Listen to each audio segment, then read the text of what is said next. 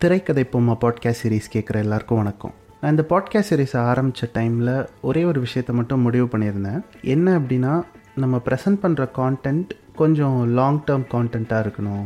நிறைய shelf life இருக்கணும். ஒரு ரெண்டு வருஷம் இல்லை அஞ்சு வருஷத்துக்கு அப்புறம் இதை கேட்டால் கூட கேட்குறவங்களுக்கு வந்து இன்ஃபர்மேட்டிவாகவும் எஜுகேட்டிவாக இருக்கணும். டேக்அவே அப்படின்னு ஏதாவது ஒன்று இருக்கணும் அப்படிங்கிறத ஒரு இன்டென்ஷனாக வச்சுருந்தேன். அதனால் எதுவுமே பேசும்போது பொதுவாக ஸ்கிரிப்ட் எழுதுறதில்ல.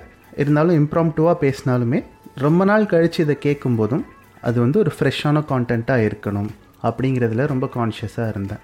இந்த எபிசோடு அப்படி இருக்குமா அப்படின்னா எனக்கு தெரியல.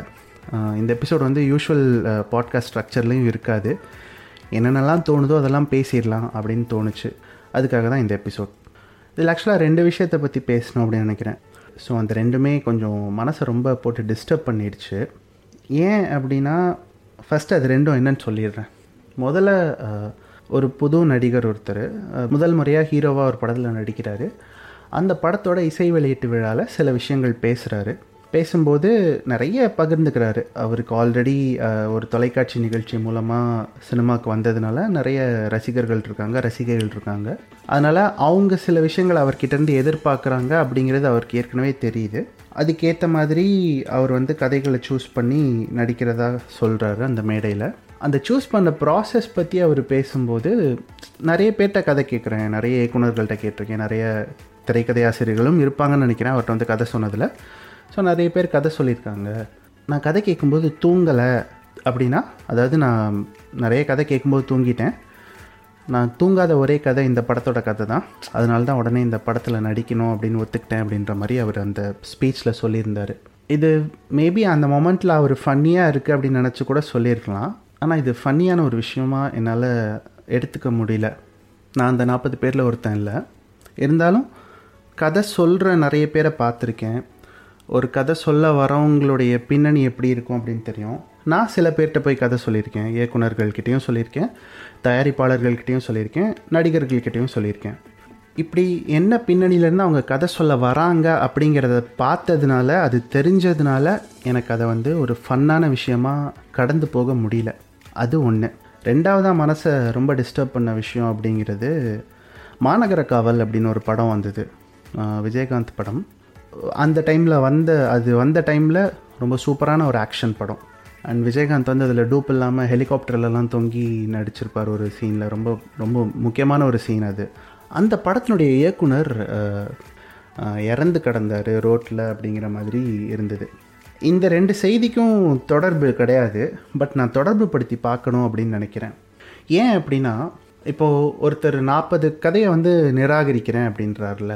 அதுக்கப்புறமா நாற்பது இல்லை அப்படின்னு சொல்லி கூட அப்பாலஜைஸ் பண்ணார். அப்பாலஜியில் மன்னிப்புன்னு கூட கேட்டார். ஸோ அதனால் அவரை டார்கெட் பண்ணி நான் பேசணும்னு விரும்பலை. பட் இந்த மனநிலை வந்து நிறைய பேர்கிட்ட இருக்கும். ஸோ அந்த மனநிலையை பற்றி பேசணும் அப்படின்னு நினைக்கிறேன்.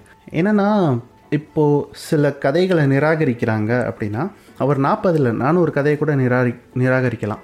ஏன்னா முதல் படம் நடிக்கிறோம் நல்ல படமாக நடிக்கணும் அப்படிங்கிறதுனால ஒரு- ஒரு இன்செக்யூரிட்டி வரும். அதனால அவர் வந்து எத்தனை கதை வேணாலும் நிராகரிக்கலாம். பட் அது எந்த அளவுக்கு டிக்னிஃபைடாக ரெஸ்பெக்டபுளாக பண்ணுறாங்க அப்படின்னு ஒன்று இருக்குது ஏன்னா ஒருத்தர் இப்போ ஒரு கதை சொல்ல வராருன்னா அவருடைய மனநிலை எப்படி இருக்கும் தெரியுமா?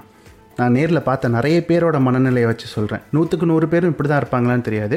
பட் தொண்ணூறு பேர் இப்படி தான் இருப்பாங்க. ஒரு நாலு நாள் கழித்து நான் நீங்கள் டேட் கொடுக்குறீங்க கதை கேட்குறதுக்காக. அவர் இன்னையிலேருந்தே அதுக்கு தயாராவார். அவருக்கு தெரிஞ்ச நம்பிக்கையான ஒரு ரெண்டு மூணு பேர் தான் இருப்பாங்க. சினிமாலேயும் சரி சினிமாவுக்கு வெளியவும் சரி. அவங்க கிட்ட மட்டும் தான் அந்த கதையை சொல்ல முடியும். வேறு யார்கிட்டயாவது சொன்னால் அந்த கதையை விற்றுருவாங்க திருடிடுவாங்கங்கிற இன்செக்யூரிட்டி இருக்கும். ஓகே அது நடக்கவும் செய்யுது. அப்படி இருக்கும்போது அந்த மாதிரி ஒரு ரெண்டு மூணு பேர்கிட்ட அந்த கதையை ஒரு நூறு தடவை குறைஞ்சது ஐம்பது தடவையாவது வேற வேற மாதிரி சொல்லி பார்ப்பாங்க சொல்லி காட்டுவாங்க. பொறுமையாக அந்த ரெண்டு மூணு பேர் கேட்பாங்க.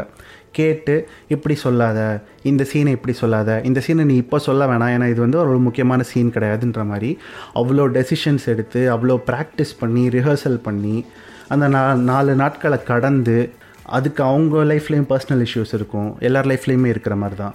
அதுக்கப்புறமா கதை சொல்கிற அந்த டீடே வர அன்னைக்கு நீங்கள் பத்து மணிக்கு வர சொல்லியிருந்தீங்கன்னா ஒம்பது மணிக்கே உங்கள் ஏரியாவுக்கு வந்து அங்கே இருக்கிற ஒரு டீ கடைக்கு வந்து நின்று டீ குடிச்சிட்டு தனியாக நின்றுட்டுருப்பார் சம்டைம்ஸ் அசோசியேட் கூட இருக்க மாட்டாங்க கூட வர்றதுக்கு. அந்த ஒரு ஒரு மணி நேரம் முந்தின நாள் அந்த நாலு நாளை விட ரொம்ப கொடூரமான அந்த ஒரு மணி நேரமாக இருக்கும். அந்த ஒரு மணி நேரத்தில் அந்த கதையை திரும்ப மனசுக்குள்ளே ஃபுல்லாக ஓட்டி டீ குடிச்சிட்டு தம் அடிச்சிட்டு அதுக்கப்புறமா வந்து கரெக்டாக ஷார்ப்பாக டைமுக்கு வருவாங்க. எனக்கு தெரிஞ்ச நிறைய பேர். ஏன்னா டைம் லேட்டாக வந்துட்டால் கூட அது ஒரு பேட் இம்ப்ரெஷன் ஆயிரும் அப்படிங்கிற பயம் கூட இருக்கும் நிறைய பேருக்கு. ஸோ ஷார்ப்பாக டைமுக்கு வந்து அந்த கதையை சொல்லும்போது நீங்கள் வந்து ஒரு நியூ கம்மர் கண்டிப்பாக உங்ககிட்ட வந்து சங்கர் மாதிரியோ மணிரத்ன மாதிரியோ அட்லி மாதிரியோ யாரும் வந்து கதை சொல்ல போகிறதில்ல ஓகே உங்ககிட்ட கதை சொல்ல வரவங்களும் நியூ கம்மராக தான் இருப்பாங்க. அதிகபட்சம் ஒரு படம் ரெண்டு படம் பண்ணவங்கள தான் இருப்பாங்க. அப்படி தான் நான் அசியூம் பண்ணிக்கிறேன். ஏன்னா அதுதான் reality like this சோச் cost Tune in for more with the Sochcast app from the Google Play Store. So ஒரு படம் ரெண்டு படம் பண்ணவங்களா இருக்கட்டும் இல்லை புதுசாக வரவங்களாக இருக்கட்டும் எல்லாருக்குமே அவங்க பிகினிங் ஆஃப் த கரியரில் இருக்கும்போது உங்கள்கிட்ட இருக்கிற அதே இன்செக்யூரிட்டி தான் இருக்கும் ஒரு அஞ்சு வருஷம் ரெண்டு வருஷம் குறைஞ்சபட்சம் ஆறு மாதமாவது அந்த ஸ்கிரிப்டை எழுதுறதுல அதை உருவாக்குறதுல அவங்க வந்து உழைச்சிருப்பாங்க இந்த ஆறு மாதத்துலேருந்து அஞ்சு வருஷத்தை நீங்கள் தூங்கிட்டேன் அப்படின்னு சொல்கிறீங்கல்ல அந்த தூங்குற அந்த ஒரு செகண்டில் நீங்கள் அப்படி ஈஸியாக ஷேட்டர் பண்ணிடுவீங்க ஒரு கண்ணாடி உடையிற மாதிரி உடஞ்சிரும். அந்த நம்பிக்கை. அந்த கதையை இன்னொருத்தர்கிட்ட சொல்கிறதுக்கே அவருக்கு அந்த தயக்கம் வந்துடும் அவர் அஞ்சு வருஷம் போட்ட உழைப்பு போச்சு. இதுதான் ஆக்சுவலாக ரியாலிட்டி அப்படின்னு நினைக்கிறேன். இது சினிமாவுக்கு மட்டும் இல்லை. இது ஏதோ இது என்ன பெரிய பிரச்சனையா உலக பிரச்சனையா அப்படிங்கிற மாதிரி பேச நினைக்க வேணாம். நான் சினிமாவுக்கு வரதுக்கு முன்னாடி ஆஹ், பத்திரிக்கை துறையில் இருந்தேன்.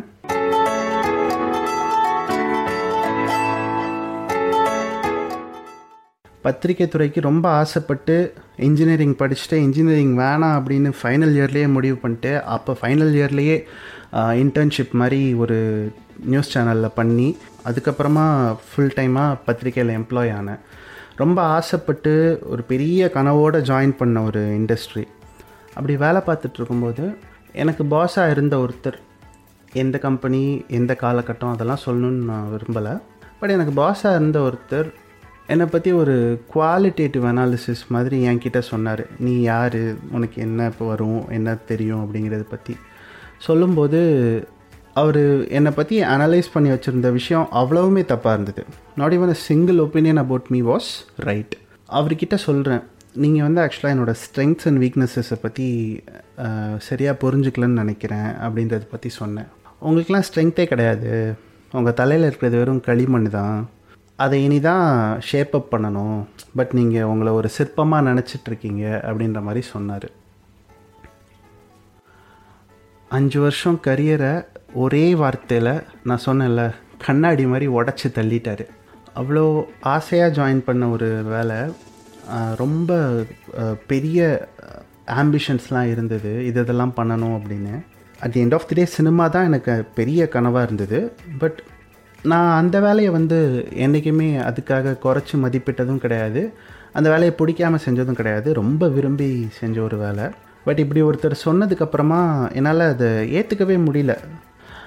அதுக்காக நான் ஒன்றும் பெரிய அறிவாளி அப்படின்றதெல்லாம் எஸ்டாப்ளிஷ் பண்ணிக்கணும். இல்லை அதுதான் உண்மை அப்படின்லாம் நம்புகிற ஆளும் கிடையாது.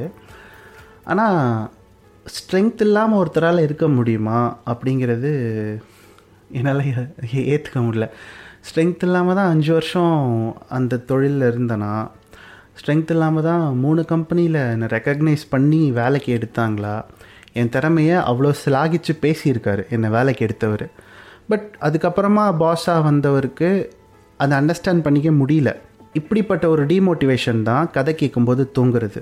நான் ஒரு கதையை கூட ரிஜெக்ட் பண்ணுங்க. பட் அது ரிஜெக்ட் பண்ணும்போது அவங்கள ஒரு டிக்னிட்டியோட ஹேண்டில் பண்ணி அவங்கள ஒரு ரெஸ்பெக்டோட ஹேண்டில் பண்ணி ரிஜெக்ட் பண்ணுங்க அப்படிங்கிறது தான் என்னோட ஒரே ரெக்வெஸ்ட் அவர் கதை நல்லா இல்லை இல்லை அவருக்கு அந்த தொழில் வராது அப்படிங்கிறத அவர் ரியலைஸ் பண்ணட்டும். கண்டிப்பாக ஒரு நாள் ரியலைஸ் பண்ணுவார். ஒருவேளை நீங்கள் நினைக்க மாதிரி அது நல்லா இல்லை அவருக்கு அது வராது அப்படின்னா அவர் கண்டிப்பாக ஒரு நாள் ஒரு பாயிண்டில் ரியலைஸ் பண்ண தான் போகிறாரு பண்ணும்போது அந்த தொழிலை கற்றுக்கணும்னு நினப்பார். கற்றுக்க முடிஞ்சால் கற்றுக்குவார் முடியல அப்படின்னா அவர் தொழிலை மாற்றிட்டு போக போகிறாரு சில பேர் சொன்னாங்க இன்னும் ஒரு படம் கூட நடிக்கலை. அதுக்கு முன்னாடியே எப்படிலாம் பேசுகிறான் அப்படின்ற மாதிரி அந்த நடிகரை பற்றி சொல்லியிருந்தாங்க. அப்போ பத்து படம் நடித்தவங்க இதை பண்ணலாமா? இல்லை நூறு படம் நடித்தவங்க இதை பண்ணலாமா? ஆக்சுவலாக நூறு படம் நடித்தவங்க தான் இன்னும் அதிகமான ரெஸ்பெக்ட் கொடுக்கணும். ஏன்னா நீங்கள் எக்ஸ்பீரியன்ஸான ஒருத்தர் நீங்கள் அந்த அனுபவத்தில் அந்த பொசிஷனில் இருக்கீங்க. அப்போது நீங்கள் உங்களுக்கு எவ்வளோ மோட்டிவேஷன் கொடுக்குறீங்களோ உங்கள் அனுபவத்திலேருந்து அந்த பாயிண்டில் நின்றுட்டு நீங்கள் எவ்வளோ ஊக்கம் தரீங்களோ அந்த ஊக்கம் ஆக்சுவலாக ஒரு பெரிய கிஃப்டாக இருக்கும் புதுமுகத்துக்கு. அப்படிப்பட்ட ஒரு ரெஸ்பெக்டோ இல்லை அப்படிப்பட்ட ஒரு டிக்னிட்டியோ இல்லாமல் ஒருத்தர் இறந்து கிடந்தது தான் நான் இந்த ரெண்டு செய்திலையும் இருக்கிற அந்த ஒரு காமனான எலமெண்ட்டாக பார்க்குறேன் இது ரெண்டுத்தையும் சேர்த்து பேசலாமா? இது ரெண்டுத்துக்கும் முடிச்சு போடலாமான்னு கூட எனக்கு தெரில இருந்தாலும் ரெண்டுத்துலேயுமே ஒரு ஆர்டிஸ்டோட ரெஸ்பெக்ட் டிக்னிட்டி காமனான ரோல் ப்ளே பண்ணுது அப்படின்னு நினைக்கிறேன். ஸோ அதான் முதல்ல சொன்ன மாதிரி இதுக்கு ஸ்கிரிப்ட் எழுதலை ஸ்ட்ரக்சர் எதுவும் இல்லை. தோணுனதெல்லாம் அப்படியே பேசியிருக்கேன். அவ்வளோதான் இந்த எபிசோட் பற்றி உங்களுக்கு ஏதாவது கருத்து இருந்ததுன்னா கண்டிப்பாக அதை என்கிட்ட நீங்கள் ஷேர் பண்ணிக்கலாம். என்னோட Instagram handle Chandy under squad Maddy SANDY under squad எம்இடிடிஒய் அல்லது என்னுடைய Twitter handle my self under squad Santhosh எம்ஒய்ஏசிஎல்எஃப் under squad எஸ்ஏஎன்டிஹெச்ஓஎஸ்ஹெச் சீக்கிரமாக இன்னொரு எபிசோடில் உங்களை சந்திக்கிறேன். இது திரைக்கதை போமா? நான் சந்தோஷ் மாதேவ்.